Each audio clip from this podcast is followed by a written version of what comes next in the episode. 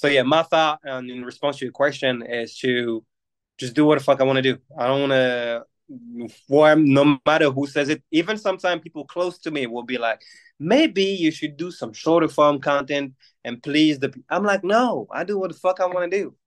If I stop doing that, I'm not me anymore, you know? Hip Hop Hustle Podcast, man. You heard it here first. He's not playing. No, Aaron's not playing no fucking game. Oh, don't threaten me with a good time. You got your ear to the streets, man. Much love to all the people down under. And make sure y'all follow the Hip Hop Hustle Podcast, man, because they're giving y'all nothing but the real shit. But yeah, man, appreciate the intro, bro. Yeah, let's do it, man. Let's kick it off. Shout out to the whole Hip Hop Hustle Podcast. What's up with it? It's official. For the first time ever, we have Hip Hop Hustle Podcast merch. From hoodies to t-shirts to hats and even slides, go to the hip hop hustle podcast dot com to get yours. All right, there we go. Welcome to the Hip Hop Hustle Podcast. I'm with my next guest, the one and only Shadow, an unbelievable dancer and someone with his own style. Like, that was the one thing that really encapsulated me about you, was when I looked at you dance, it was almost like I couldn't really pick out a style. It just felt like your own. You you seemed to have really creative ways of expressing yourself, and I had to have you on the show, man, because I just wanted to get inside the brain of someone who is really pushing the boundaries of, like, contemporary dance. Obviously, there's hip-hop elements. You recently did uh, a few music videos with some hip-hop beats. Um, I've, I know Kendrick is a few. You've done a few songs of Kendrick's as well. So, man, it's an absolute pleasure to have you on the show. Thank you for having me, man. Really appreciate it.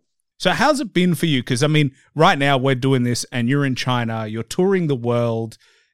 Did, does it feel real to be able to just do what you you love and and literally be able to go around and, and do it in all these different places around the world?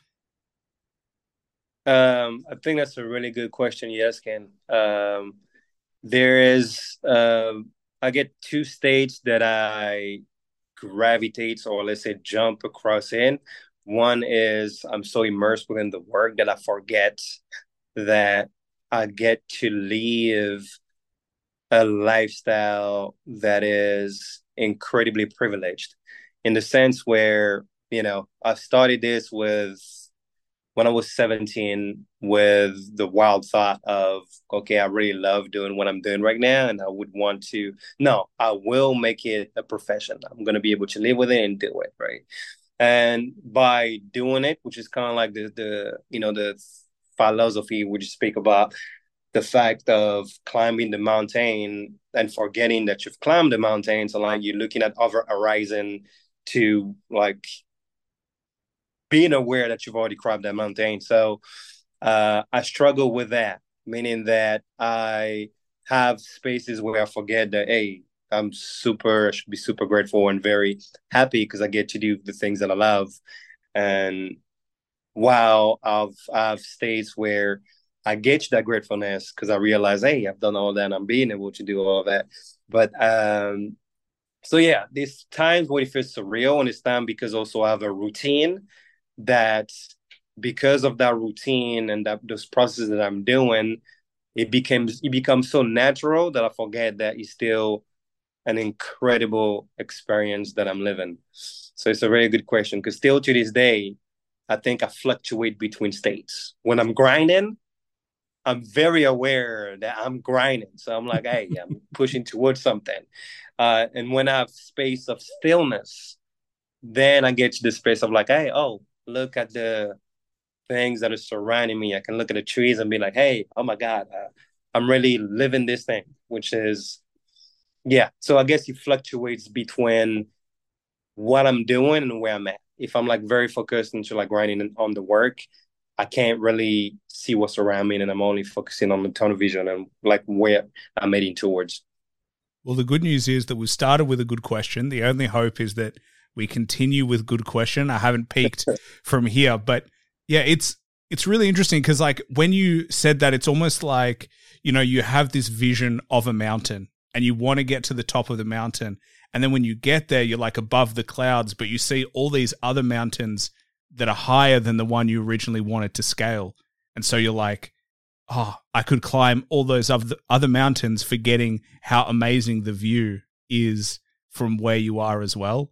And I think that hurts a lot of artists, or a lot of artists struggle with it, because that's what makes you successful, is you're always looking for the next horizon. You're always looking for the next mountain to climb. You're always looking for the next challenge. But I think that's what hurts at the end of people's careers, and when people end up going, hey, I've had enough, is they didn't enjoy it enough at the time of like, hey, that was fun. Hey, I got to do things that no one else got to do. Mm-hmm. Yeah, that's a good point. Um, I think, personally speaking, because I fluctuate be- between the states, I get to enjoy, you know, what I'm doing. Uh, I've never got like the burnout or felt frustrated because I'm just focused on one thing. I have this weird, I would assume it's healthy, but I got this weird polarity of extreme that I live in. I don't live in the gray. I live in, okay, I'm grinding like crazy, and then I'm enjoying myself, right? As I have those polar that I have to like play around with, kind of like yin and yang in a sense. So uh, to me, like for instance, like right now, we, we're speaking about I'm on tour and everything.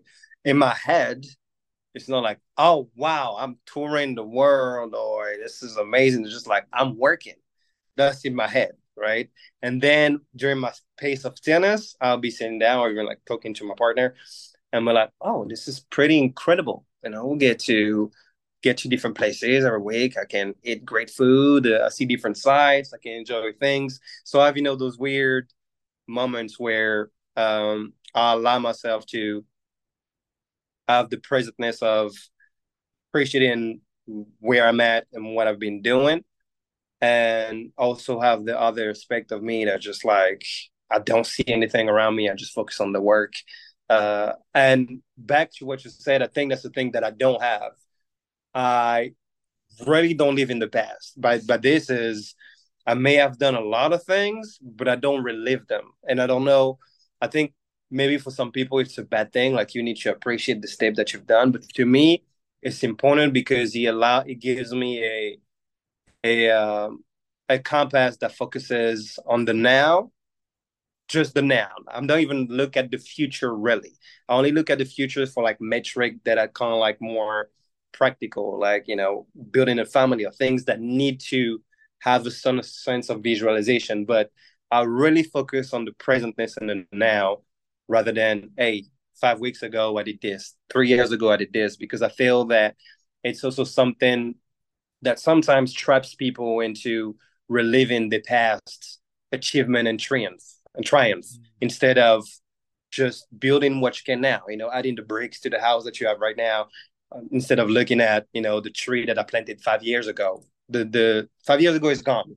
So even though I may have done great things, they don't really matter now. And there's a quote, I don't even know why hip hop artist said it. Uh, you're only as big as your last, last hit. I think it was Twister that said that, that you're as big as your last hit. And I think that's extremely important because you only, the only thing that matters is now. Like, it doesn't matter if you did uh, the greatest things possible fifty or twenty years ago, they're done. They're part of the legacy, but they're now relevant to your present right now. Yeah, I think, but it reminds me of like those old artists who tour the one song that just made them big, and that's it. That's all anyone wants to hear. And I imagine that it would be really difficult to live that life, that like you're releasing new music, but no one wants to live. No one wants to listen to it. They love that one song from twenty years ago. I think it would drive you crazy a little bit to constantly be forced to go back in time and relive when you were the biggest thing on the world, and then to release new music and everyone's like, eh, play your old stuff. Yeah, I think it'll pr- probably be frustrating. So h- how would you feel? Because uh, speaking about this, right, because we live in a very different era where um, even, well, I mean, the content and also more particularly music that we consume has, I guess, um, a very different relationship with all of us. Like, I'm born in ninety-one, right? So uh, on the verge of like knowing the net and the internet. But I've always blessed to, during the beginning of my career, to have to search for music. By searching, I mean, I had to go on that piff dot com. I had to like find different websites, mixtapes. You know, there was no just like Spotify. I had to like find mixtapes like uh, uh, D J Drama, uh, the, how you call it? Yeah, there's so many that I can't even name on top of my head right now because it's been so long ago.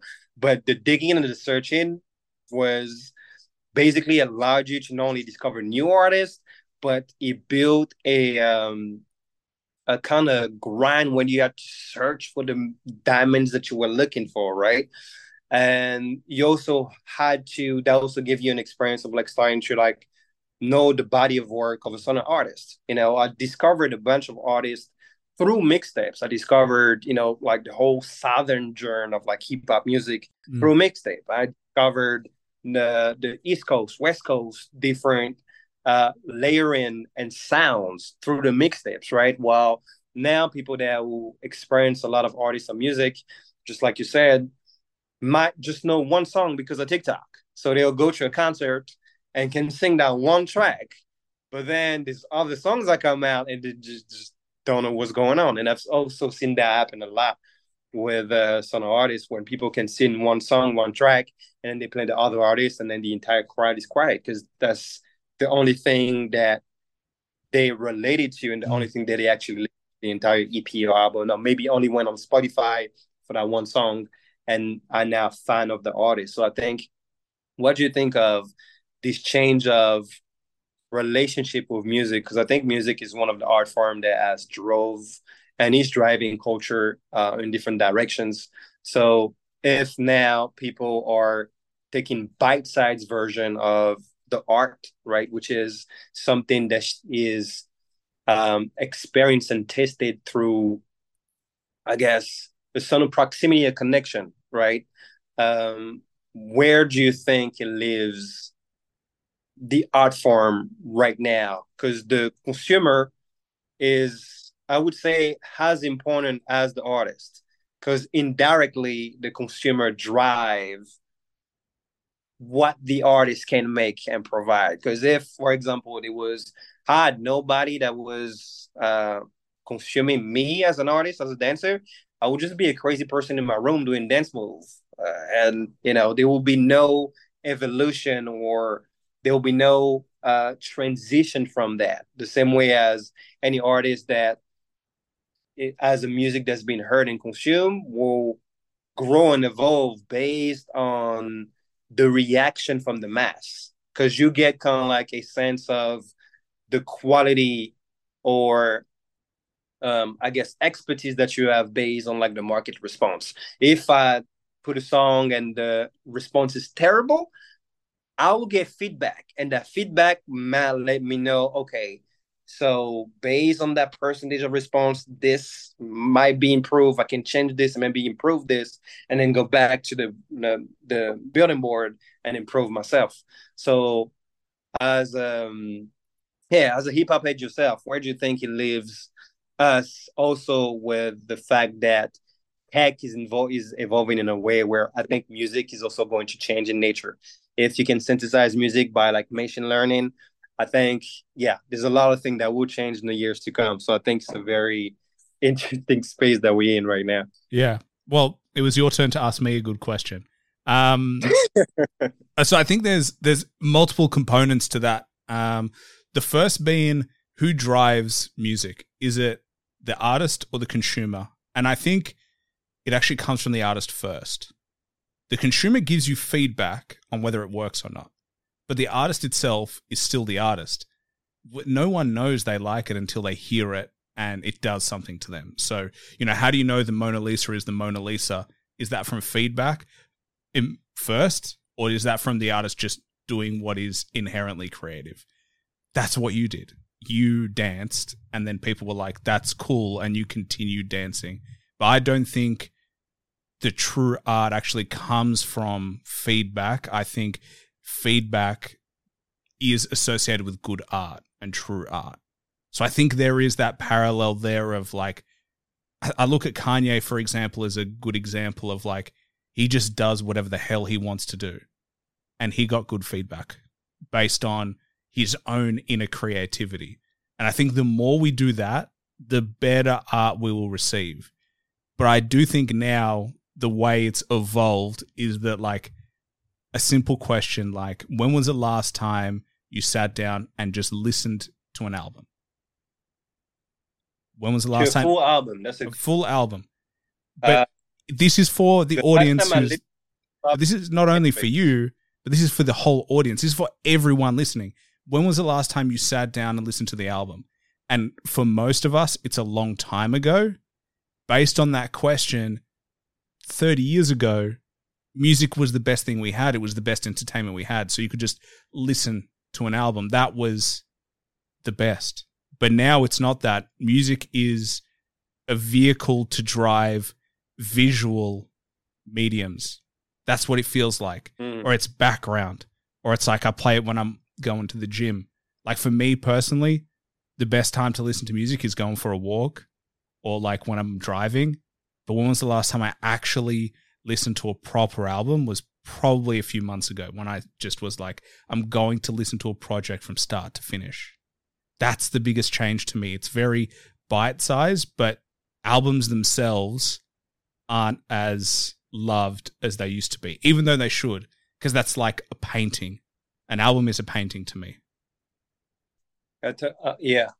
Yeah, that's, that's, that's, a, that's a really good point. But do you think it's because of the um,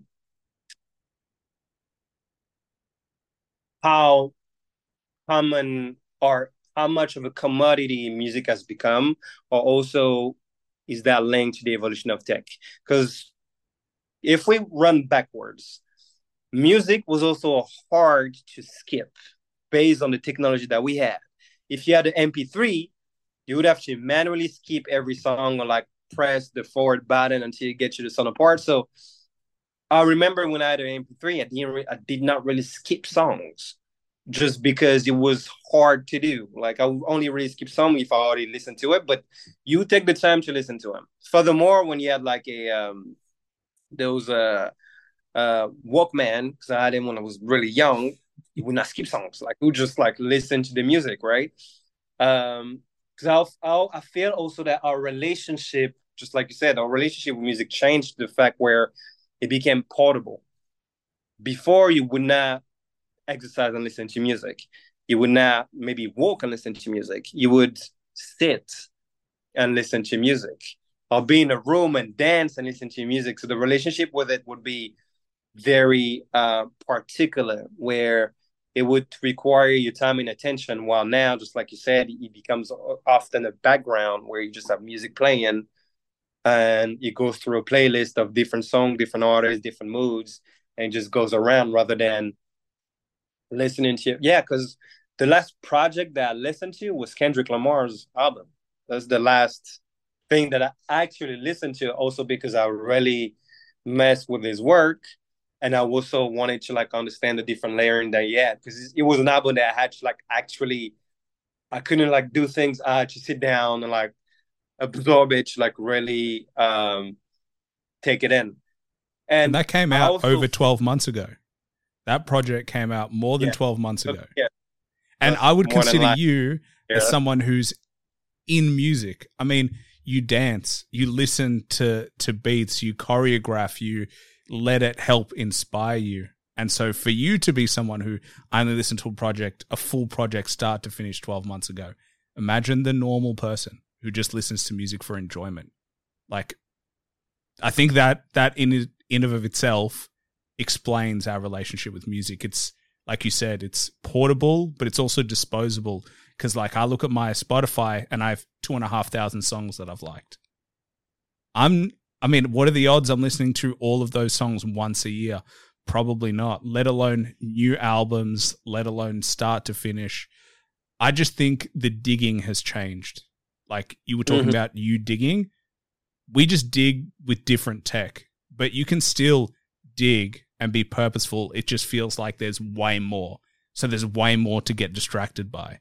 It's like instead of there's not enough, there's too much.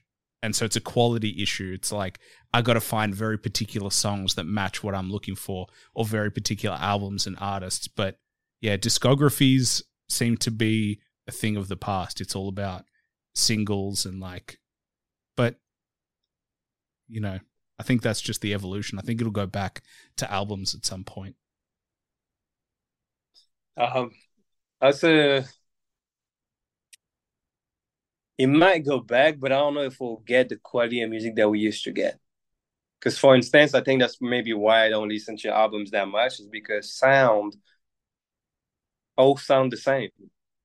And that amount of, um, I guess, that oversaturation of music, it is really hard to find sound that just sound very unique. You know, that's also why on top of my head, the sort of artists that I listen to, or that I would listen to for like full length of album, just because they have a very specific sound. Like I can always go back to Snoop. I won't listen to current Snoop Dogg's music because it's not the same. It's not that I'm trying to get the same, but it, you know, like this, uh, this a thing that I love about um, what um, Android three thousand said, and the reason why I quit music, even though a lot of people uh, have similar views on the fact that it will still be relevant as an artist based on being an incredible lyricist. It's more so the fact that there is, just like we all have a prime time in everything, right? Just like me, I have, I'll probably move all my life. I do a bunch of different things, but movement will be a part of my life, right? Until I can't move no more. But I have my prime time and I will have an exit. I'm not, you're not going to see me touring and performing when I'm forty years old. It's not going to be, I'm going to be playing another another game plan, right? I have my prime time. I understand what my body can do and how high I can push my body. You know, one of my references, Michael Jordan, who won the most championship, you know, till his late thirties and exited, even though he could have still kept going, but he took an exit at the perfect timing, right?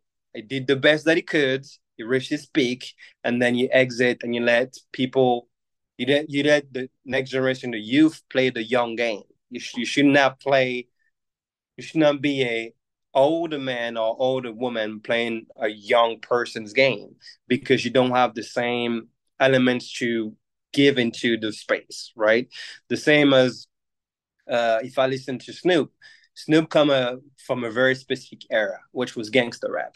Right? That's not the life they live right now. He can't rap the same. Even though he might have the same flow and the same things, the things that he says would not connect to that lifestyle and the theme that it was a part of, because that's not his theme and his reality, right? The same as if I listen to Kendrick, I can listen to the evolution of Kendrick. The way that Kendrick raps and what he raps about is very different than what he rapped about even like five or six years ago, because he's a different man. He's a different person. He has more wisdom and a collection of experience, and he feels more, his, his body of work feels more like a reflection to the growth from a young man to a, an adult and through a, I guess, middle-aged man, right? It feels more like I'm going through a therapeutic event, right? When I listen to Cardi B, for instance, I don't really listen to her, but if I listen to her, it will be like before going to a party and like going a little crazy. It's the same person that's rapping. There's been no growth, because that's a grown woman still playing a young woman's game, right? So do you think the Which, problem is not that they get old, but they try to hold on to the youth when they should just express their life? Because I agree with you, there is an audience for the people who loved you when you're young, and they're also getting older. So it's like, I'm growing at the same time the artist that I listen to grows. And so I can see their life stages in parallel to mine, and them talking about it makes me feel better about it because I'm also getting older. I, th- I agree. I think that's why Kendrick did such a fantastic job, is because he's evolving with his life path, but so are we as his audience. And then when you see rappers or artists in general who do the same thing they were doing thirty years ago, you're like, hey, you're a little bit washed out. Like, you need to change and match who you are now, because that feels more genuine. Exactly. But then it goes back to what you said. Uh, the art comes first and then the feedback comes after. But there's an issue too with the consumer, meaning that sometimes they don't like change. They like maybe the uh, Kendrick that did, uh, what was what was the Kendrick from the... Good Kid, Mad City. Twink, yeah, Good right? Kid, Mad yeah. City. I mean, that's Kid my favorite project. They want that frame of that person. They don't want anything else. When it's not a, something that they can pop their head to and be, go crazy, it's like, oh, no, this is me. I don't really like, I can't relate to that. Because even though some, it's kind of like, I see it's similar to relationships, right? When you outgrow your friend. There's some people that, that stay in a frame and only want that frame. And music is a very important catalyst because it changes the mood and kind of like connects with our state of mind, right? If I listen to Future, I listen to Future for specific reasons. I can't just be at peace and maybe, you know, like go into a business meeting and bop Future. That's not the music and the frequency that's equivalent to that. I can listen to Future in the club when I'm drinking Hennessy, dancing and going crazy, because this is the frequency in the lyrics and everything that goes around with that metric. So people that listen to Future, and if tomorrow Future starts to start doing conscious rap, they're not going to be happy because that's not why they're listening to that person. The same for Cardi B. If Cardi B changes and be like, now I'm cooking and I'm cleaning, it's not the framing of the person and the music that they want to listen to. So I think but, but here's it's also the thing. harder to Here's the thing. Don't you think if they changed, fans would come? They would lose fans. Undoubtedly, they would lose fans. They would be like, you know, Future is whack, like he's washed out, whatever. But don't you think fans would come and different fans would gravitate? And maybe that's the point. The whole point is like, you don't want to be twenty-one-year-old Future forever because twenty-one-year-old Future's not twenty-one anymore. Like you said, you live in the moment. It's time for the artist to live in the moment. And it's not about the fans. And I think, as weird as it sounds, the artist's job is to create art. Good, bad, or ugly. But their job is to create art, not to just make fans happy.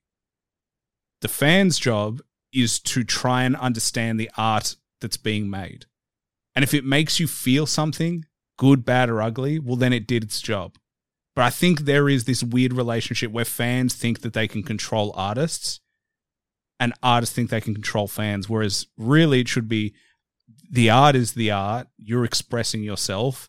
If people like it, they like it. If they don't, they don't. And I think the weird part is money, that it's all about mm. being successful, because if we take money away, no one would care. You would just put your art out there like every person when they started. Every person when they started is the purity of, I want to express myself. And that's usually when they make their best art, when they're at the beginning of their career, when they have no pressure, when there are no fans. That's when they like really give us something that we're like, wow, that made me feel, it made me align with you. And then all of a sudden they see the numbers and you see the streams and you see the sales and all of a sudden you're obsessed with that. Not obsessed with creativity anymore. And so that's where I disagree. That's where I think, like, if Cardi B wanted to change, change. She should. She should be allowed to. But I think it's money that's stopping them, and I think it's the thought of not reaching the heights that they have already reached that scares them from doing it. That's a fair possibility. I think there's maybe also another line, because I don't think everybody can change. There's also that. You know, everybody also have the um, qualities, because it's not only because art. I like to say that the artist and the person are two different things. Like, you need to be able to separate the artist and the person, but art and the person are still interconnected in the sense where I'll say something wild, but R. Kelly told us is how he was in his music. You know what I mean? Because you express yourself through your art, because that's one of the most vulnerable space that you have as a person. is expression of your mind, your thoughts, your feelings through what you paint, what you say, and what you cultivate, right? So I also think that, yes, some artists have the fear of maybe not try, changing, but trying new things because money is involved, or like you said, status and fame is so important that they don't want to lose that, which is one of the things that I love and that we probably both love about Kanye, is that Kanye, since the beginning of his career, like a lot of people said, he changed. But when I look at the pattern and the, the path, it's the same person. He always did crazy and weird things that could basically terminate his career just because he felt like saying it. You know, he's the guy that went on national T V and said that George Bush doesn't like black people randomly, right? He's the same guy that made wild comments about Lady Gaga for no reason, right? The same guy that, you know, wore the MAGA hat when everybody did not. He always want, he always felt the need to do most things that contradict some of things. You know, like the one of the I think one of the worst album he did was uh oh song he did was a song with Kim Kardashian when they were riding a horse and everything, and you were like, why? But in the same sense, I would applaud that, because as an artist, you should do whatever you want to do, as weird as it may be, and be willing to put it out, out there. And he's been willing to do and try things that you would normally try in the booth when you experiment it, but you'll be willing to experiment and literally put the experiments out there. I mean, like, you know, it is what it is. And I think that's how art used to be, because we also did not have social media. So a lot of artists were doing things and were comfortable doing things because it would be hard to have a feedback in front of your face. So you could do a bunch of things and try and like, Uh, experiment with your style, with your flow, with some art forms, because you would not have somebody or a bunch of people scrutinize you and tell you that, hey, we don't like, like, there was even, I think, a Skid Cudi that released something recently, and his fans made him put it back, which I think to me as an artist is crazy, that you put out something that you feel is good, and the fans tell you, no, we don't like that, Cudi.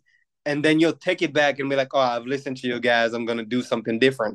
I think that's super damaging for art, because it means that you're stopping the person that maybe did the most random thing and got fame and noticed by you guys based on doing that thing from a pure place, right? Because art is just like a scientist doing a bunch of experiment with different...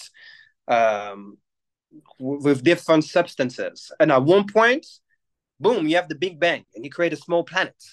But you've got to experiment with different things until you get there. And if you don't let the artist do his job, which is trying and expressing and experimenting, you're killing the art form. And that's when we start to get like, I think that's why we get sounds that all sound the same. It's very synthetic, yeah. Because everybody just have a formula and just emulating the same formula again and again and again and again.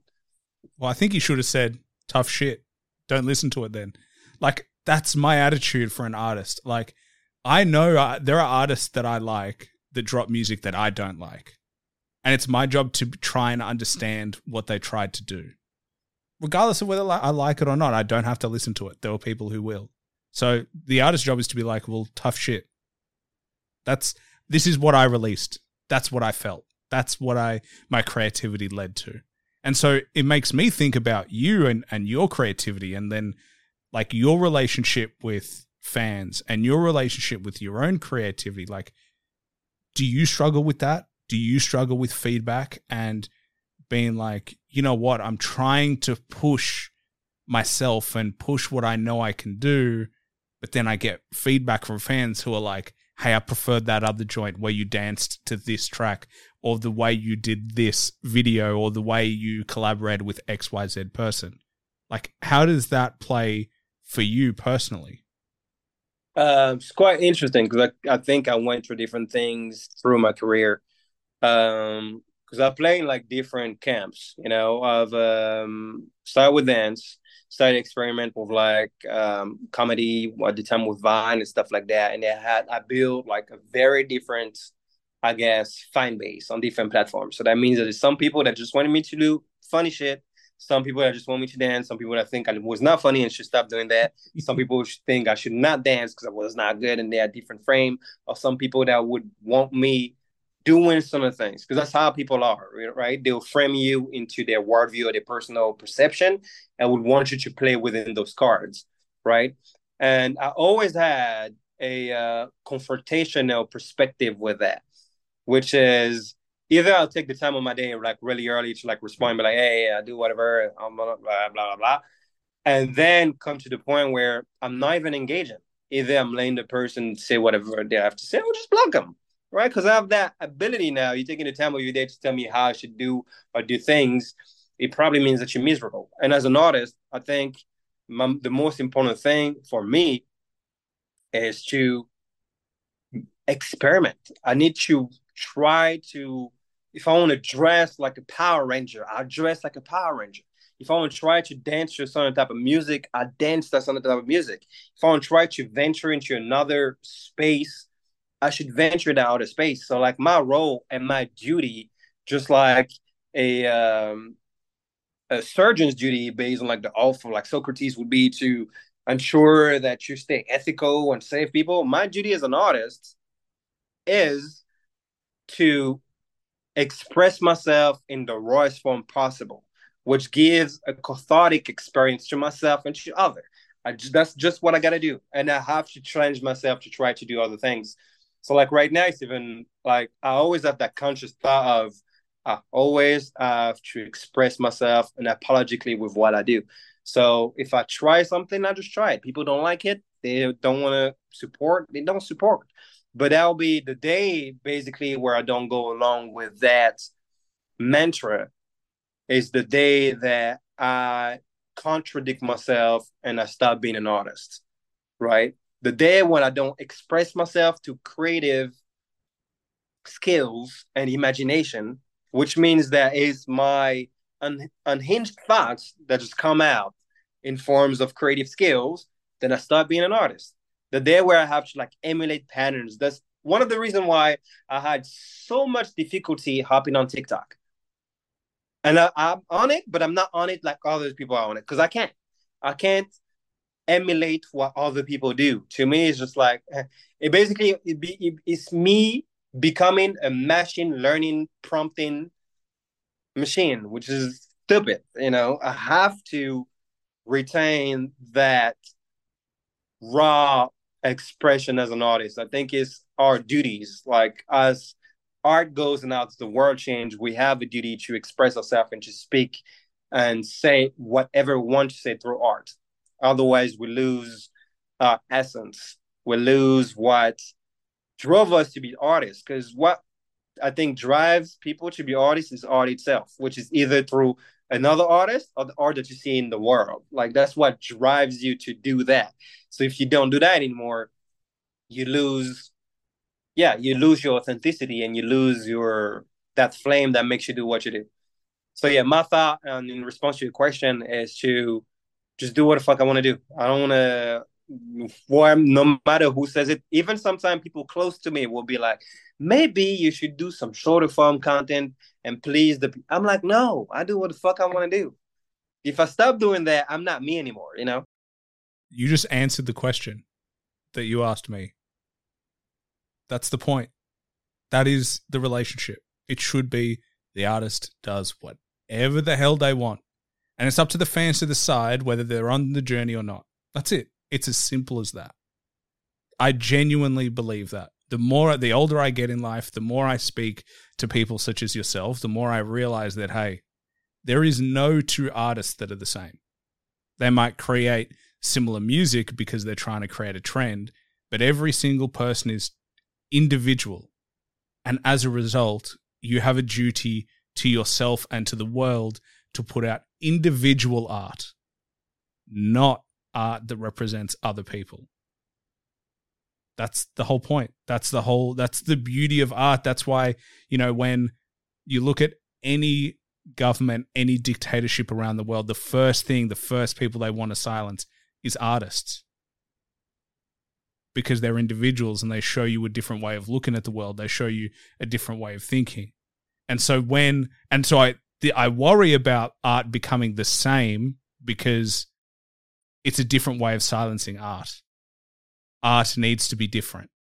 The fact that you're doing your way and someone else is doing a different way is a great thing. Even if it only has five viewers, it's a great thing. People need to be encouraged to do art.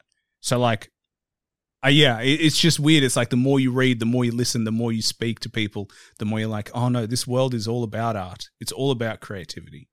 It just manifests itself in different ways. And so why would you want to stop an artist from being exactly who they are? I just don't understand that.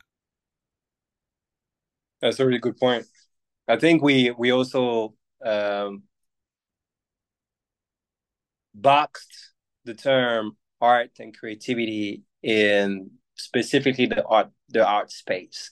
But I think art and creativity is the epitome of human intelligence, because without creative thinking, you cannot think in different ways. So like the scientists and the philosopher that kind of like marked our worlds in way and shaped it in different ways thought differently, you know? Einstein thought in ways that other could not, which is not just based on like pure I Q that we still can't quantify. It's based on him being able to connect concept together, and that connection and being able to like um, merge and link different things. That's basically creativity. If you can merge the how birds fly to um, how a uh, what's this animal called? The mantas. Mm, yeah. yeah, how just fly through the to the to the sea or the ocean.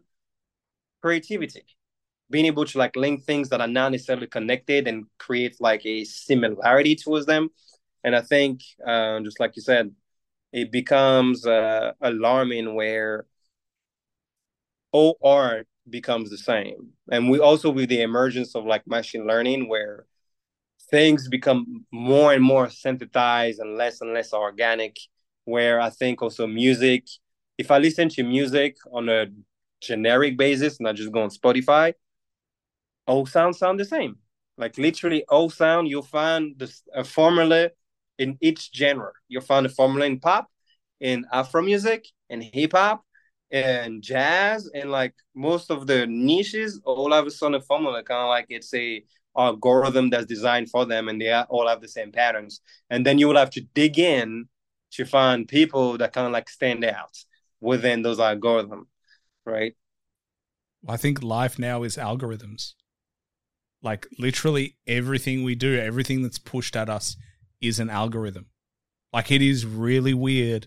We've become so linked with technology that like someone who probably listens to this got pushed it based on other things that they were listening to or people that they're following. And so that's only that's beneficial for me. It's beneficial for you. But at the same time, it's weird because it's like, I kind of just want you to listen for the sake of listening. So it's like the, we live in this really weird parallel. And I think at some point we're going to be connected physically. Like literally we're going to have technology inside our bodies where we're going to be able to be like, we're almost like, um, like Cyclops. Like you can just click your fingers and the tech is already there. I mean, everyone's phone is in their hand or in their pocket or right next to them ninety-nine point nine percent of the day. It, the next evolution has to be that we don't have a phone. It's just inbuilt in us. Yeah, I mean, that's, uh, I think ten years ago, that would have been kind of like a wild thought, but right now is um, we already, I think we it already exists because of um, uh, symbiotic tech. So you have uh, those... Um, forgot the term of it, but you know when somebody lost a limb or part yeah. of an arm and leg, you have a prosthetic. But now you have um, prosthetic that have machine learning, meaning that you can have a prosthetic for the eye that allows you to like see. Now there's uh, elements with like the old nanochip implant they're trying to like push out, and also based on like I think the human ego desire of overcoming death or improving itself beyond human capacities, the link between tech and, you know, biology is going to be a thing that's going to happen maybe in the next decade for sure. Well, I think we're trying to be God in a weird way. Humans are trying yeah. to be our own versions. We're trying to disprove God so much that we may inherently prove it by becoming the thing that we thought never existed. So if we are capable of creating life, in a weird way, we become God. And then all of a sudden, we're the very being that we never thought could exist. So there's a, we do have a weird relationship with like living forever. But I did want to ask you, because you said earlier that you're only going to be able to dance for as long as your body lets you. You're going to see a limit and you're going to go, I'm going to go down a different path. If you could dance forever with no limits and become robotic in that sense, would you take that? Would you take that deal? Or do you think uh, that part of your... I don't think... Yeah. I think one of the one of the beautiful thing about being human and about life is um, the process of life and death. The only construct that makes us appreciate the reality that we live in is because of our mortality. The only reason why I, or well, I'll say just me, not generalizing with people, but why I grind and strive for more is because you know that time is a line that only goes forward, which means that you want to do and maximize the time that you have here to best yourself and do the most things that you can do. I don't think I would have, because imagine that things are unlimited.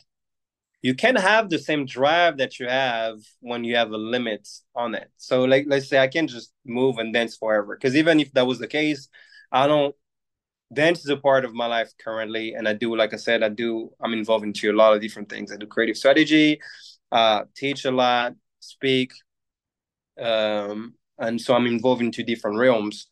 And I don't see myself in ten years focusing on that realm, because I will grow into another person. I'm going to have a family.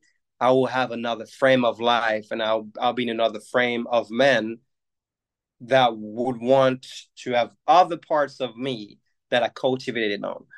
And just like I don't think I'll be able to appreciate life if there was not death, right? I appreciate life because I know that I live and one day I'll pass.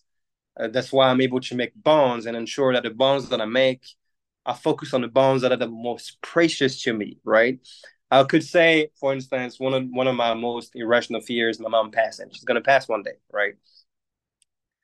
Would you ask me, would I, if she had the possibility of having an eternal life, would I give it to her?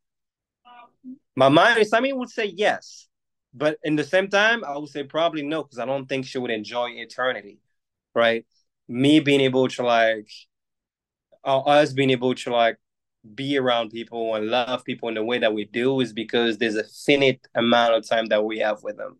So I don't think I will be, I don't think I'll take it. And that's an interesting question, because I think in maybe fifty years, maybe not eternity, but Bi- biotech enhancement will happen. So there will be a portion of human that will be just natural human, and a portion of human that will have different techs involved into them. And I don't think I will be on that side, even though you might be the losing side because you don't have extra sensory vision and other things. But I'm really at peace with playing with the card that the universe gifted me. Because for, for also for some weird reason, not real reason, but to like... human history, man-made things are not really beneficial for us. The, the one of the most, uh, I guess, uh, pertinent example is the fact that the Earth is being destroyed because we don't know how to take care of nature. So I don't, I would not play the card of like, yes, let me get a different type of body and brain that can enhance me and stay here forever. I don't even think forever is a good lookout. You know, like I, I think uh, some good eighty, ninety years on Earth is great. one hundred fifty, two hundred even years on Earth, I think it's crazy. Seeing the people that you love die, pass, and I think it's too much of a lifespan. Well, I, you know, it's funny. I spoke about this with my brother uh, a couple of days ago. And it's like, I think I'd go through two versions of myself. I'd either go all in on the biotech, or I'd go all out and I'd just leave society and I'd just be like, fuck this shit. I'm going, I'm going to buy some land, or I'm going to live on some land, and I'm just going to try and connect with what it means to be human in the sense of trying to live off the land and trying to live simply instead of what we do now. There, there is this weird part of me, and I'm not that type of person at all, like at all. But there is a weird part of me that wonders if we're heading the wrong way, that we're making life overly complex with all these things. And what we actually need to do is go back to simplistic values of like just caring about one another and caring about the people around us and strong relationships rather than the disposable. Because I think that's where life is at the moment. It's like everything is disposable, you know, relationships, people are disposable, music is dis- disposable, food, everything is kind of that weird dynamic, and we've kind of disconnected from what it means to be human, and we seem to be disconnecting more and more and more. I mean, even working out is like a weird concept right now, like the fact that we've got gyms. Like throughout human existence, people haven't gone to a gym to just lift stuff, but we seem to. Whereas, like, I went to Italy, no one seems to work out there. It just, you walk, and riding a bike is the way of life. So I just wonder about where we're going, and perhaps if we're, our greediness and our search for knowledge has gone too far, and ultimately will be the downfall of us just because we can't stop our natural curiosity. We just cannot help ourselves. Yeah, that's an interesting point. Um, I don't think there's a way to go back just based on that human ego that strive for more, right? Since, um, you know, my my partner said something that was quite interesting, that uh, there was a loss of touch from humanity after the Renaissance with cultural and societal values to um, basically materialistic gains and focuses, uh, where even now we function very less. I mean, we, we live in cities. So the concept of community only exists in small cultural groups or religion, but we don't have a sense of community.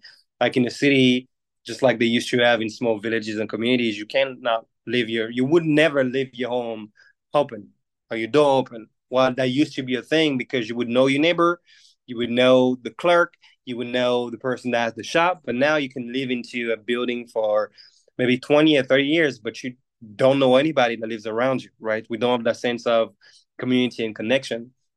And I think the more we advance with society and the more we commodify things, because like you said, everything's com- is a commodity now, even personal relationships, right? You have dating sites where now you can date several people at the same time, where we used to date with intention. That it's doesn't like, really work because you have a concept in your mind where it's, you can replace that.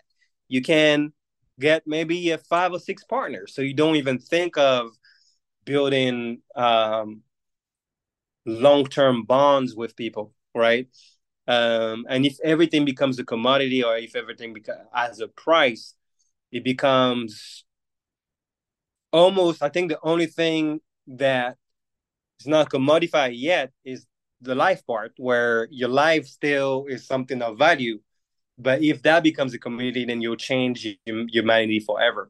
But I think we already reached a stage where even though phys- physiologically and mentally we're the same humans that we've, we've been for like thousands of years, we, our psychology has changed. And we still don't understand how much it has changed, because we still don't understand, I think, how much the new tech, the phone, the relationship to be interconnected with the world has changed us. Because I don't even think we're supposed to, I'm not supposed to know what's happening in Turkey. If there's a bomb that dropped in Syria, or if there's a typhoon in Florida, I'm not supposed to know all of this disaster because it's not my geolocation, right?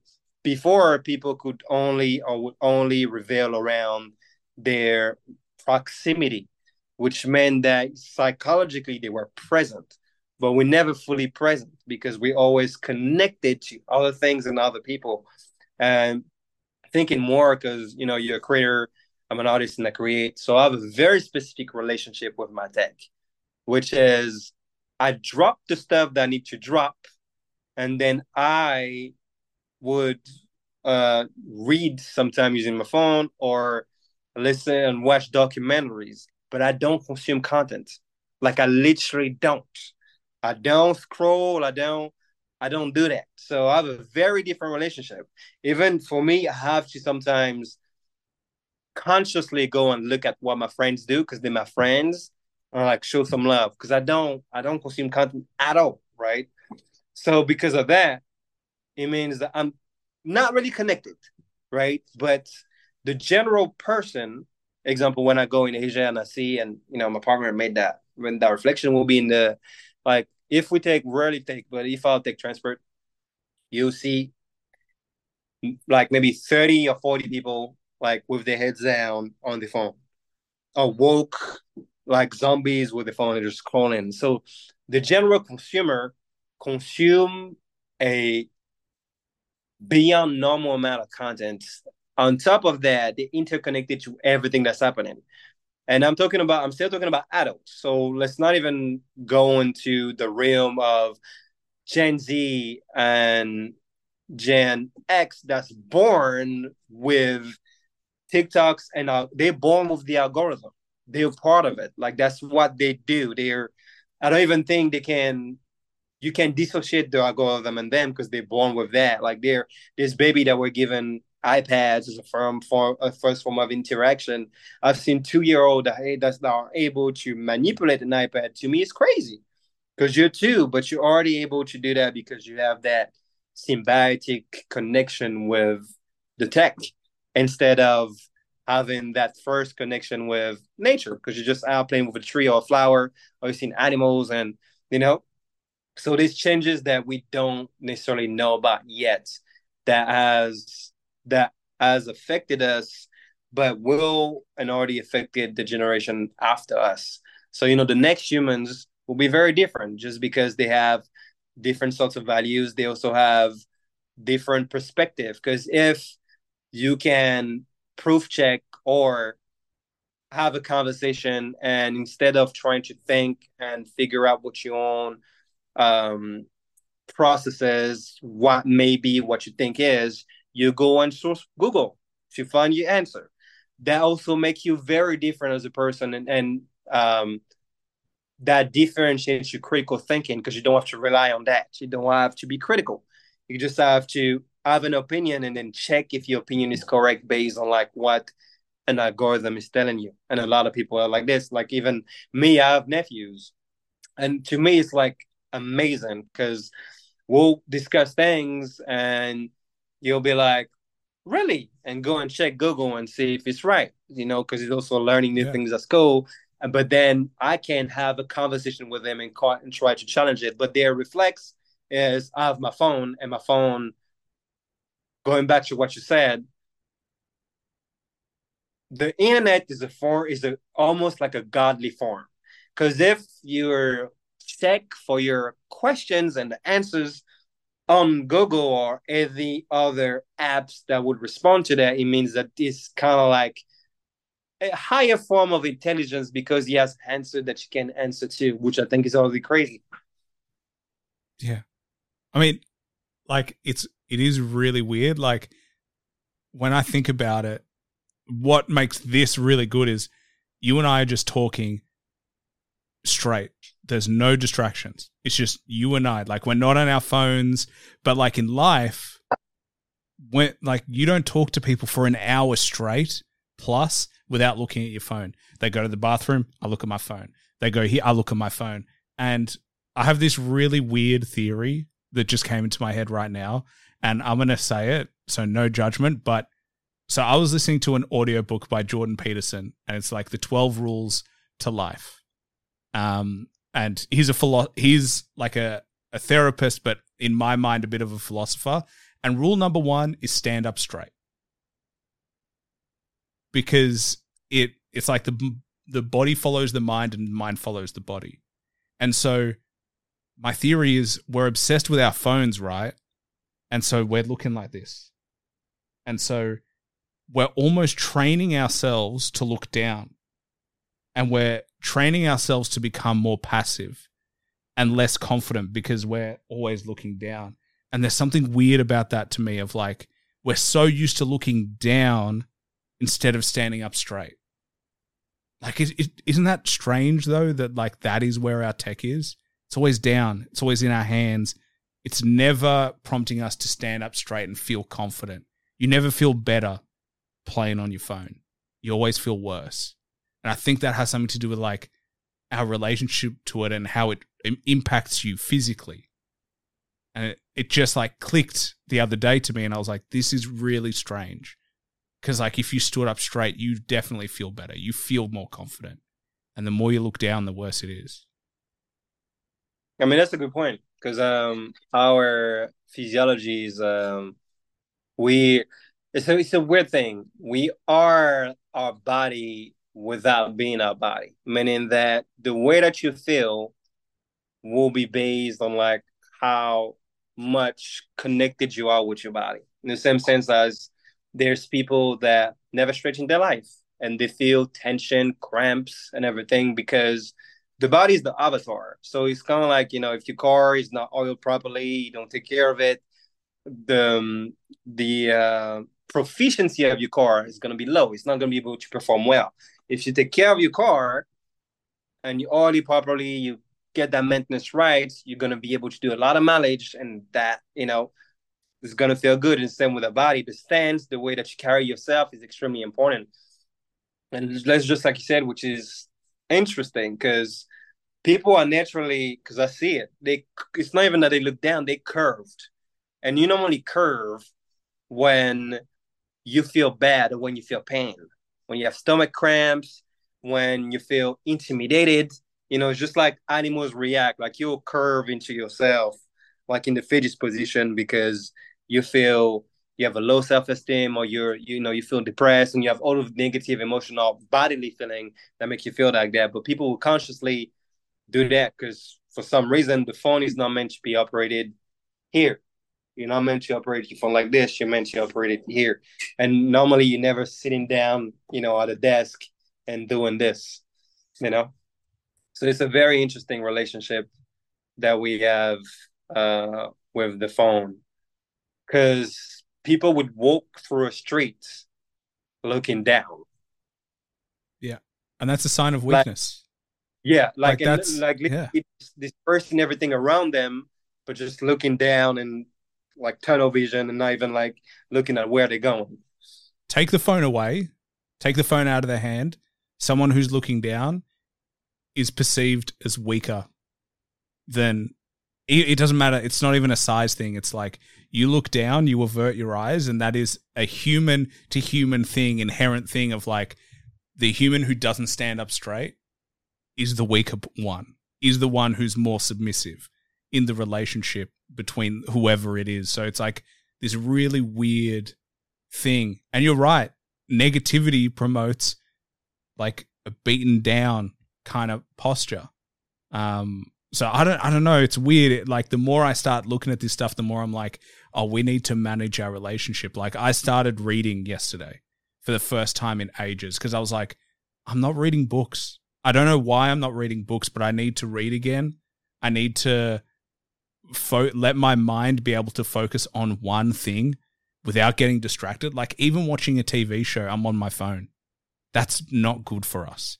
We should be able to focus on one thing. I should be able to watch you dance and not feel like I need to be on my phone to take photos or to do whatever. I just need to be able to sit in the moment and be able to enjoy it. And I mean, that's what you said at the very beginning of the show, that you need to be in the moment to be able to create the best art that you can. Because if you were distracted, it would be impossible. You're never allowing yourself to feel what you're feeling. Yeah, and I think we lose that.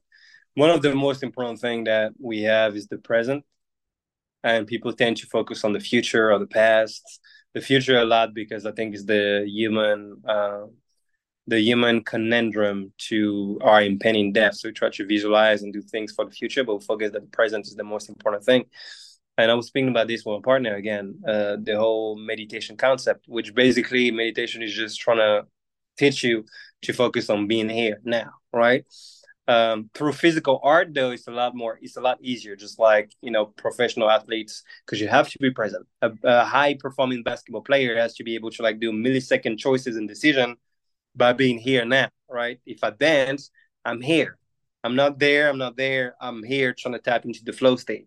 So we kind of like pushed into having being forced into being present, right? Um, which I think also gives me that ability to, uh, and also because I don't consume content. I think that's also probably that, because I don't consume content in the same way that people do.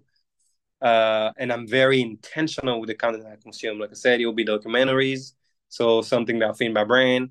And the only entertainment that I maybe consume is something that I read, you know, like which are mangas or other things like this that I'll just read on my phone when I don't have the book to read.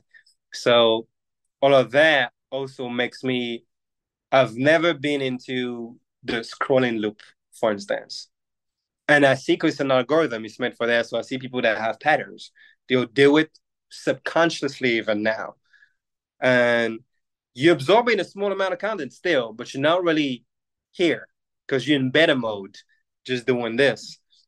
And I think the beta mode is very dangerous because that's when you're the most susceptible to absorb information. You know, it's just like when, well, that, that was the power of T V. You watch T V, and I, I used to watch T V as a kid too.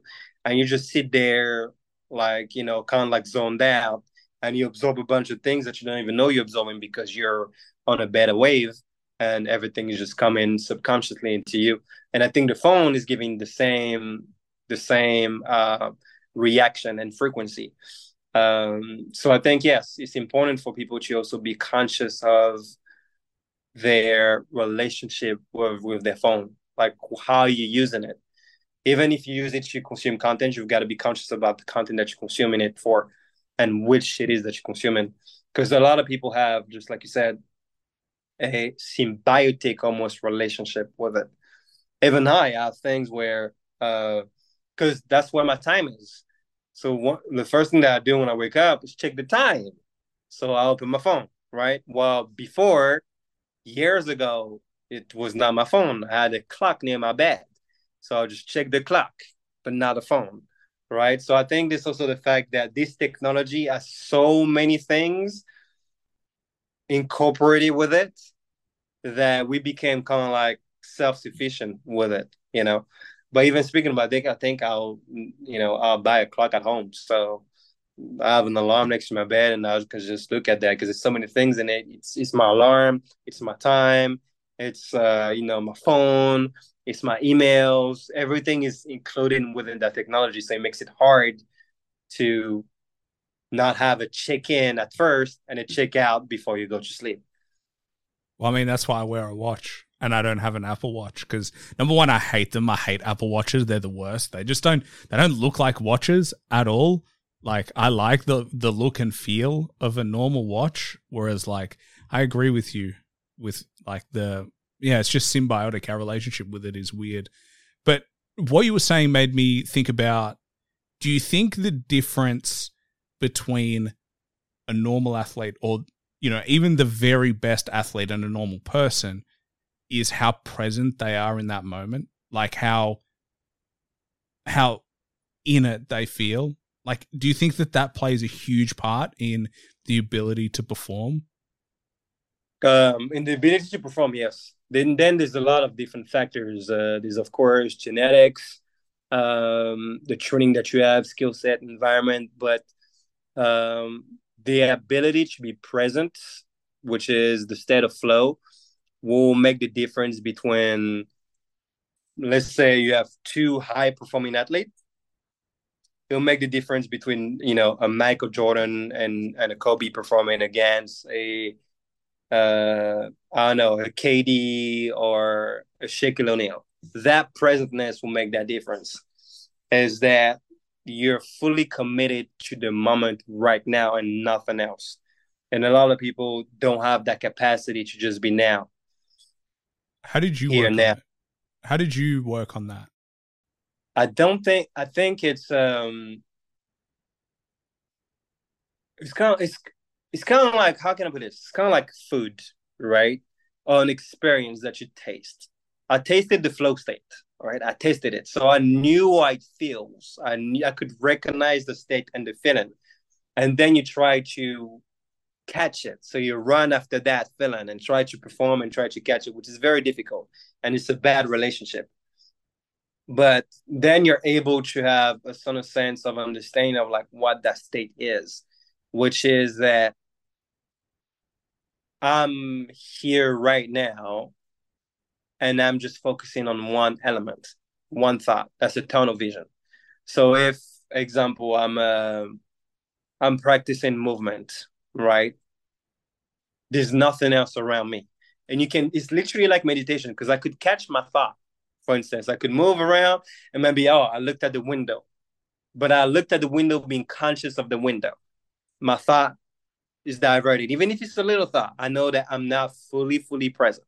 Because I could do the same thing and catch the window, be aware of the window, but still being in my space, which is kind of like what you got to do when you play a high-performance sport. Like when you play basketball and it's like five seconds under the line, you have your ball control, you have the awareness of your space and the surrounding, and then you have decision-making that you got to make, right? It's the same with movement.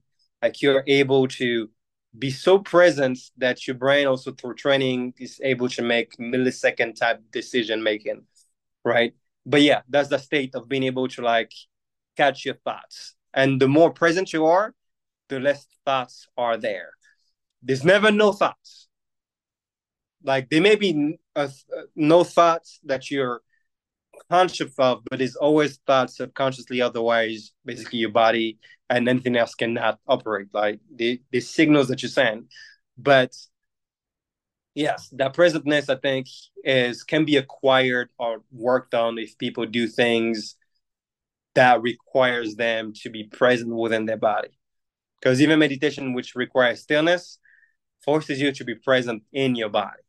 And that's, I think, the thing that's super important. Going back to like standing strength is a lot of people dissociate or are in their body without being present, right? Feeling your heartbeat, feeling how your muscle tense or how you feel, you know, the different, maybe you have cramps, how the different tensions in the different zones of your body, and all of that awareness that allows you to like be here and now. Like how, how does your feet feel touching the ground, you know? Little things, just like a lot of people just wear shoes all the time, so they don't even know how it feels to have your feet on, like, you know, just the floor or earth or the sand, like all those connections. Wow, it's important to feel here, and to be present is being here right now. So yeah, as uh, till this day, I try to emulate that flow state as much as possible. The way you describe it makes it sound like peace. Like, you know, that's that's what it sounds like. As you're talking about it, it sounds like you're at a level of peace with yourself. You're at a level of peace.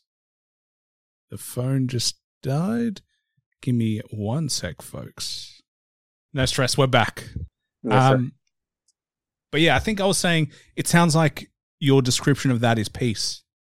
You're in that flow state. You're in a sense of peace, and you're just in the moment. You don't. You're not worried by anything else. You're able to just literally experience what you're experiencing. And I think ultimately that's what we lack sometimes, is a lack of just peace and just feeling like everything's okay.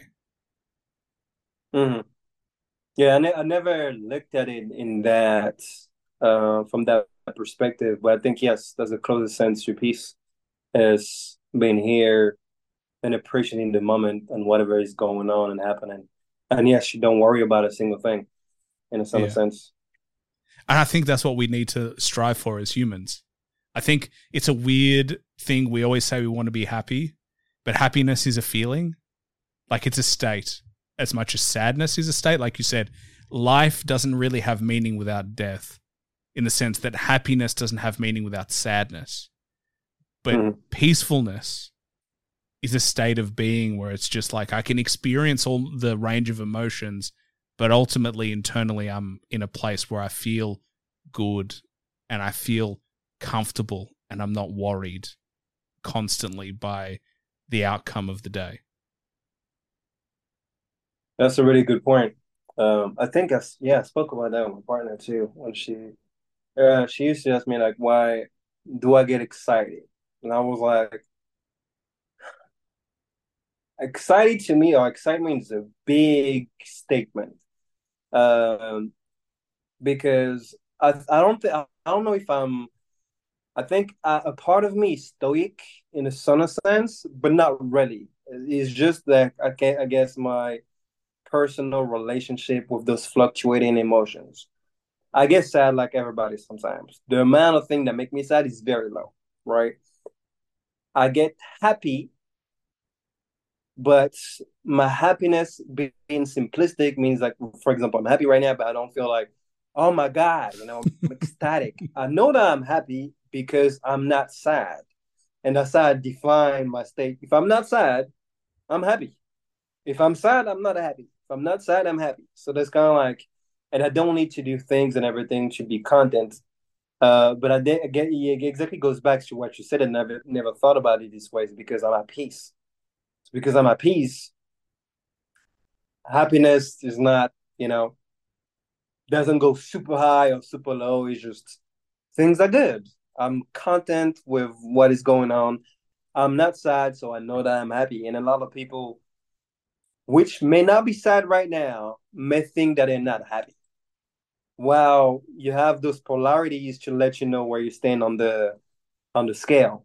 If you're not sad, you're definitely happy. You know, it's just that you're not able to see your happiness because you're not able to, or you're not willing to stand still or look out the things that you have or the place that you are in, or maybe the peace that you have. Because if you're not at peace, you're definitely not happy. Yeah, you know, I th- like I-, I think peace is one of the things that's like super undervalued.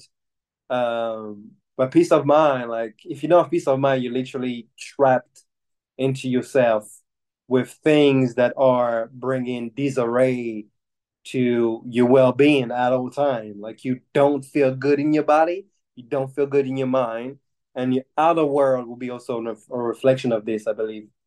Yeah, I think emotions. To strive towards an emotion is a weird place to be. And I think it goes back to like what we're conditioned to. And, you know, the algorithm and scrolling, that's about feeling good in the sense of happy because it's like the serotonin hit. But yeah, I think, you know, the more I read and the more I listen to like philosophers talk and, and just their commentary about life, the more I'm like, oh, it's peacefulness that we need to go for. You need to be able to end your life going ah, like, you know, that that you were able to breathe out, you were able to just mm-hmm. be like, you know what, my life wasn't perfect, but it was a good life in the sense of I lived it and I'm okay with the way it turned out, and that's it. I think that's ultimately all we can really try and achieve when it comes to internal satisfaction. Obviously, we all want to make money and travel the world and, like, you know, do all those types of things. But at the end of the, when it's all said and gone, you want to be able to look back on your life and be like, I lived a pretty good life and I impacted people well. And that was it. And that's, there's something simple and beautiful about that. Sometimes we forget simplicity is beautiful in, in this, in that sense. That's why some music, it's just so simple, but it hits you. All you need is like a piano and that's it. And then all of a sudden the lyrics hit you and it's so simple, but it's perfect. And there is something about that in life as well. Yeah, that's very beautifully said. I think uh, it's um, we've, uh, in a certain sense, I think we've um, connected complexity with higher quality. Just like in our technology, in uh, in the design that we make, in the fashion, in the lifestyle, nobody lives like a, nobody needs as a couple or um, a family of like two or three kids, a six or seven story house mansion. Nobody needs that, but people have that based on what it represents rather than the actual um, need that you have. Right. But complexity, for some reason, is in part with higher quality of some of the things. And simplicity is being looked down upon, generally speaking. Like the more simple something comes out, it means that the quality of it is probably lower. Right. Um, so I think it's uh, it's very interesting how through time the things that we value changed. Because before, simplicity was one of the most valuable, valuable things, right? You had, um, for example, if an artisan would have to like confectionate your shirt, that would be ex- of extreme value because it would have made by a specialist. It would have taken time. Now, if you have now you have branding that is more more uh, prized than the time, effort, or quality of a certain product. So if you have Apple making the chair rather than an artisan making a chair, you take Apple because the brand represents a more complex and identifiable ideal to you. Because if it is complex and you buy into it, you become a complex person. Just like with linguistic, we could speak about a topic in very simple ways, right? But if certain terms are not used that are more, not necessarily more formal, but more um, esoteric. So these codes that are more compli- complicated, maybe I'll be seen as less intelligent because I'm utilizing um, a verbiage that is very simplistic while we can speak about the same topic. But if I use vocabulary that is more complex, more refined, I may sound a lot more intelligent while the context of what I'm saying is the same thing. And uh, it's a quote that I love. Uh, I don't remember what it was. I think, was it Einstein again? That basically said that if um, you can't explain things in simple terms, you don't really know them. And I yeah, find that was, that was Einstein. That was Einstein. All right, great. I found that with a lot of scientists. Uh, the scientists that can break down concept in um, layman terms and be very understood, like you get it purposefully. And there's other scientists that would have to utilize very complex code in order to speak. Some people just speak like this because that's basically the vocabulary that they have to learn. And I also found that for some reason, um, specificities within the medical background and science also built like that, also built in this way to make it hard to have access to. Like nothing needs to be called a diplocrosocus floxatothorax. It doesn't need to be called like this, right? But for some reason, they come up with like things that are really hard to say, which could be simplified by this is a long reptile or an ancient dinosaur, right? But I found I found this very interesting um, because it kind of like applies to like many things in life, even with music, right? You have on a musician that can say a lot of things by saying nothing, right? I found some lyricists that can be very sim- simple into the terms that they're utilizing, but find some beautiful complexity within that that you have to like listen to a few times to kind of like correlates the rhymes or the metaphors that are used. And then there's some lyricists that use a lot of big words, but they don't say anything. They just use a lot of big words that rhyme, but the meaning, the meaningfulness of what they said is kind of like lost in translation. And that's why quotes are so good. Some re- that's why, you know, which one? Just general quotes. I love quotes, using one sentence to sum up something. If you, like I genuinely believe, if you can use one sentence to sum up something, that is the truest form. It's simple, but it's a complex idea. There, there is something in there where the simplicity of it goes so far. It's like the other way around. Like the best chefs in the world, they can do all the complex stuff, but their best dishes are simple. It's a, it's just good quality ingredients, well cooked. There's something really simple about good quality bread and butter, or like olive mm. oil, and like it's this. Those things are like inherently to us as humans, just so good. But it's the simplest food. And so that's why in language, I think, is really important. And you spoke about what Einstein said, and there are countless of examples.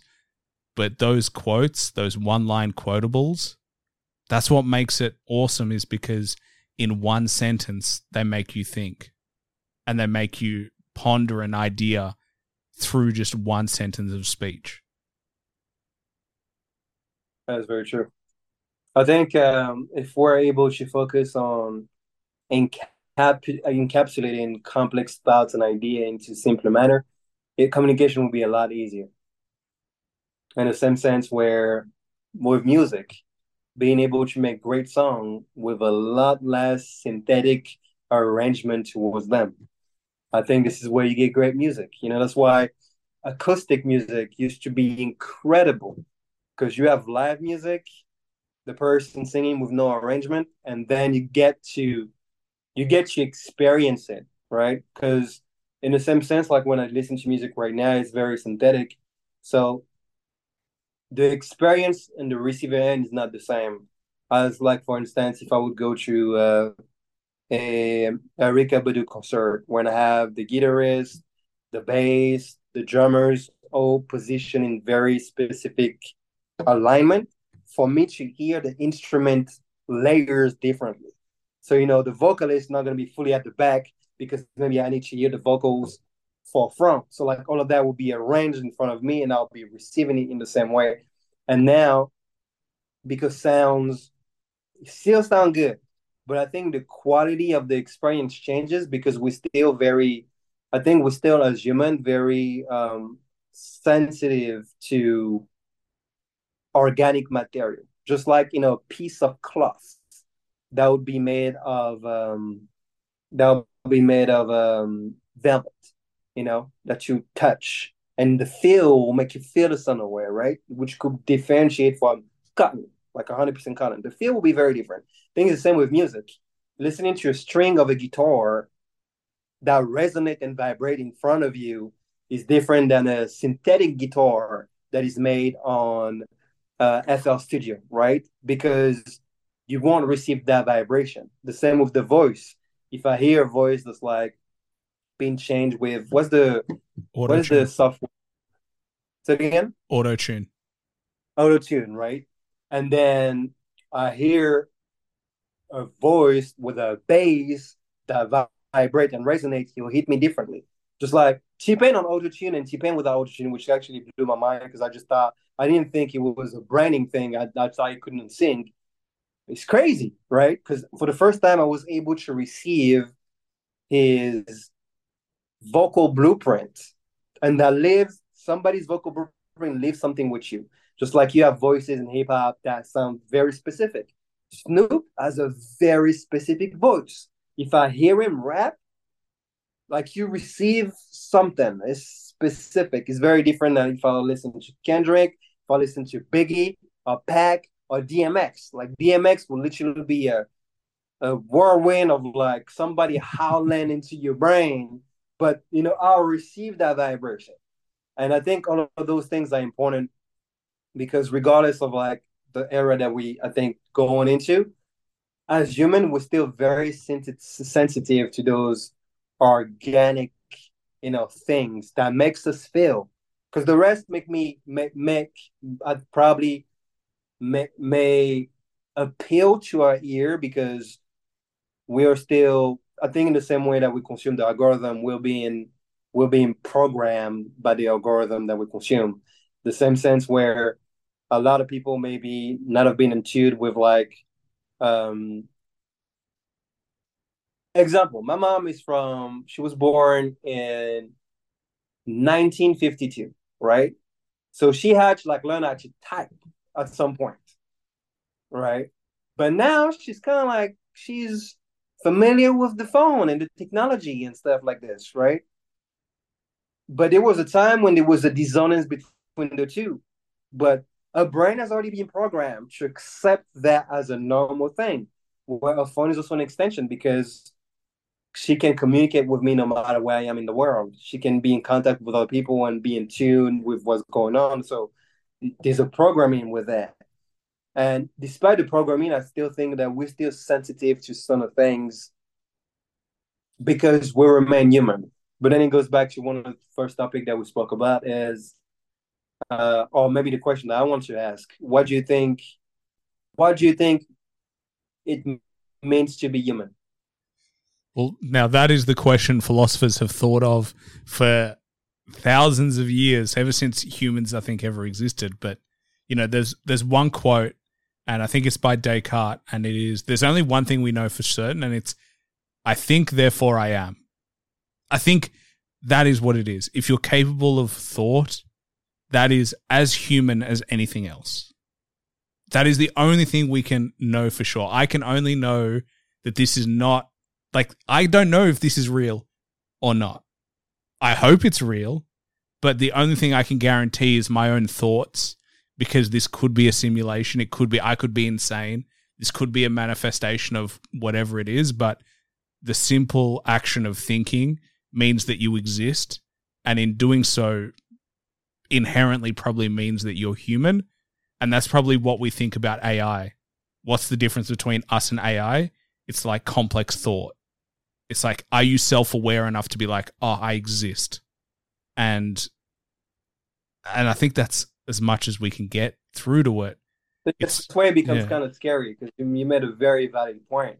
But because right now we don't have A I yet.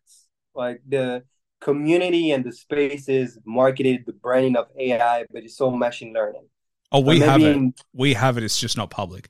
I have no doubt governments already have it. There is, I mean, as if they give that, they're giving us ChatGPT. They're giving us, the public, imagine the shit that they have. I have no doubt that they're capable of creating proper A I.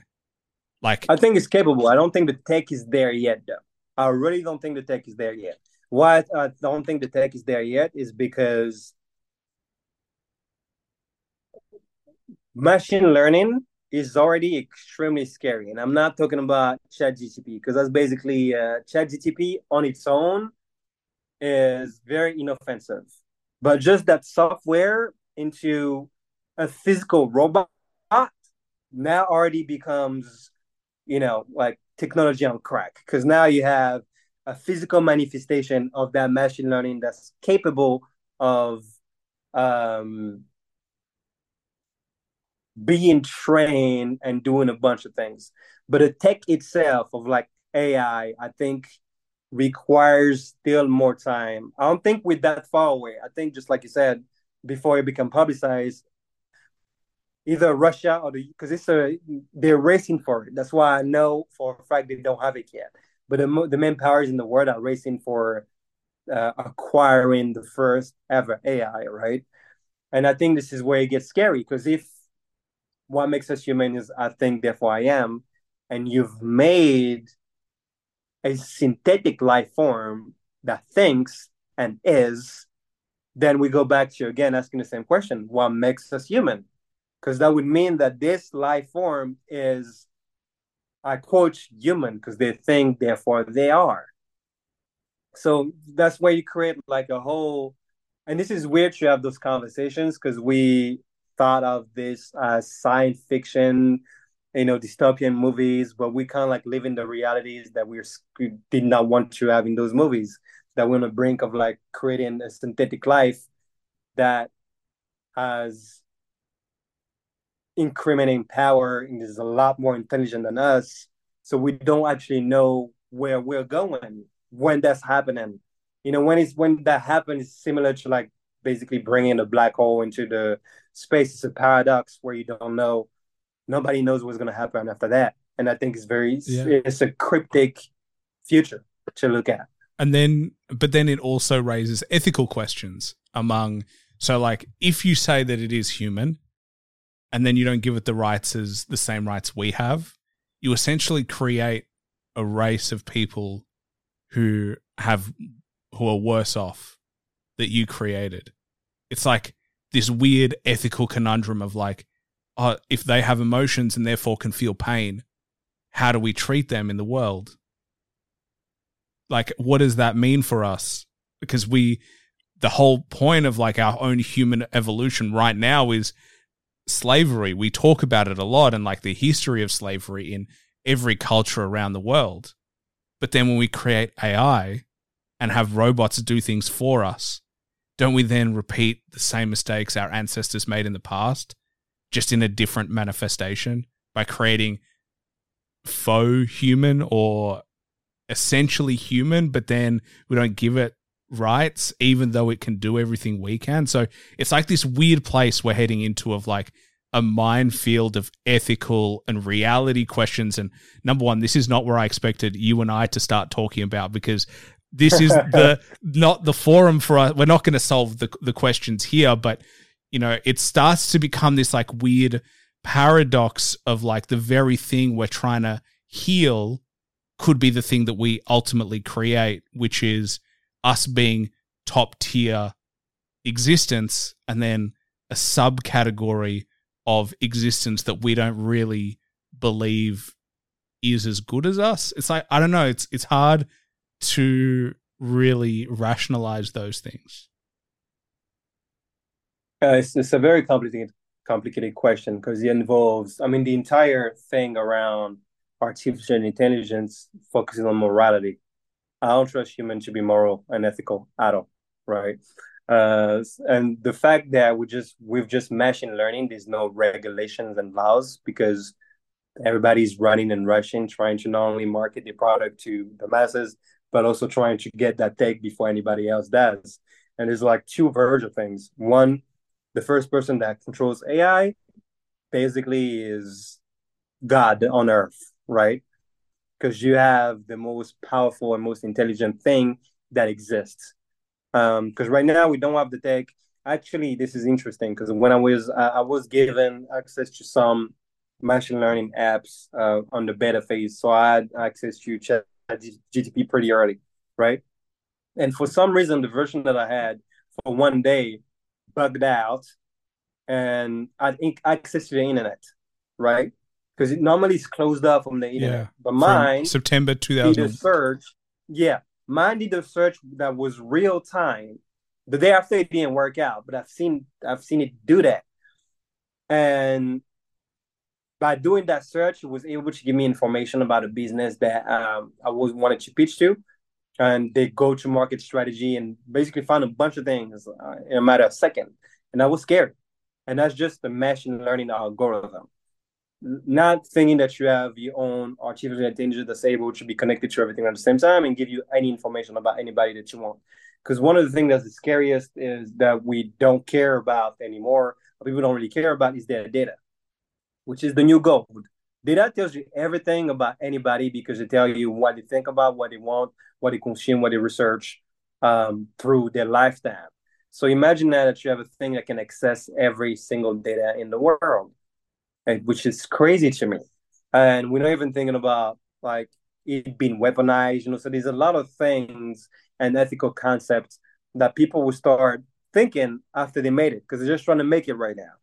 And they'll try to think after making something that cannot be um, something that cannot be rewinded. Like you cannot raise what is made.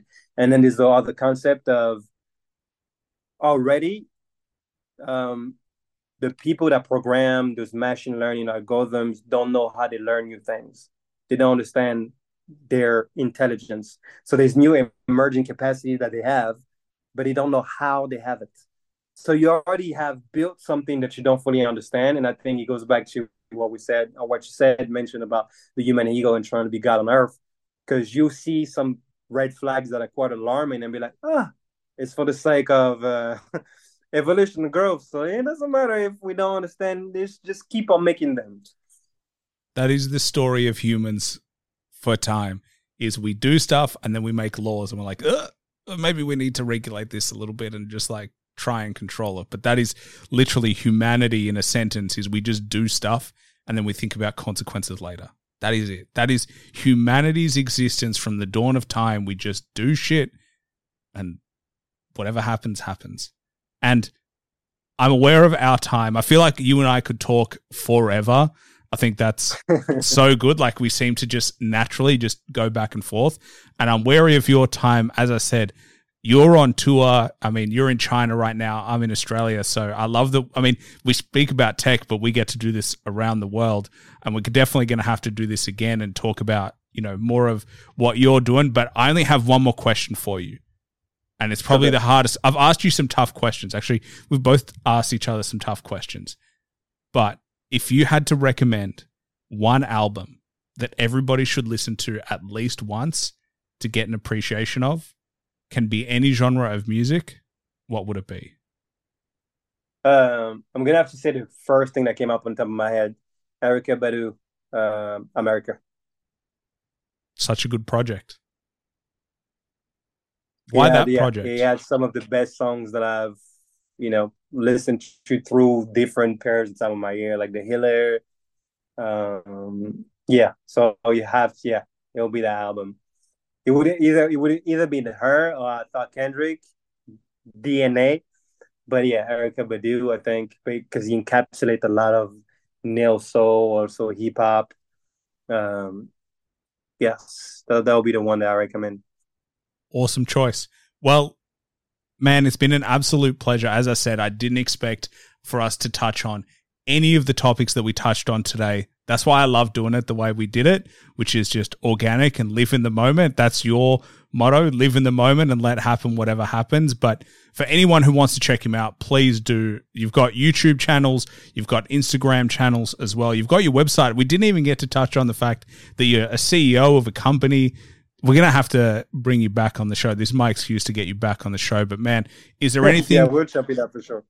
Is there anything you wanted to plug? Anything you wanted to shout out before we wrap it up? Um. Oh yeah, this might be my random, but you never know. I'm gonna be uh, after the tour and everything. I'll be in Dubai uh, during fall. So if anybody is located in Dubai and wants to work, collaborate, hit me up around October until December. I'm gonna be out there doing. You know, some... you know what? This might drop at a good time because this will probably drop in like six or so weeks, so it'll be closer to. So, so yeah, for anyone who Fantastic. wants to collab, reach out to Shadow. Absolutely awesome artist. As we said, I think you're you're definitely an artist. I think people use the word dancer, but what you do is definitely creative art. And as I said at the beginning of the show, it's unique. That's why it stands out. That's what made it stand out to me. And man, I can't wait to see you keep going in your career and also see you hit all the other avenues that we kind of spoke about. But definitely we'll have to do this again. For sure. Thank you for your time, my man. I really appreciate it. Thanks for listening to the show. Please like and subscribe and follow me on Instagram at the underscore hip hop hustle for upcoming podcast news. Also, don't forget to check out my Patreon under Hip Hop Hustle for exclusive content and to help support the show. Bye for now.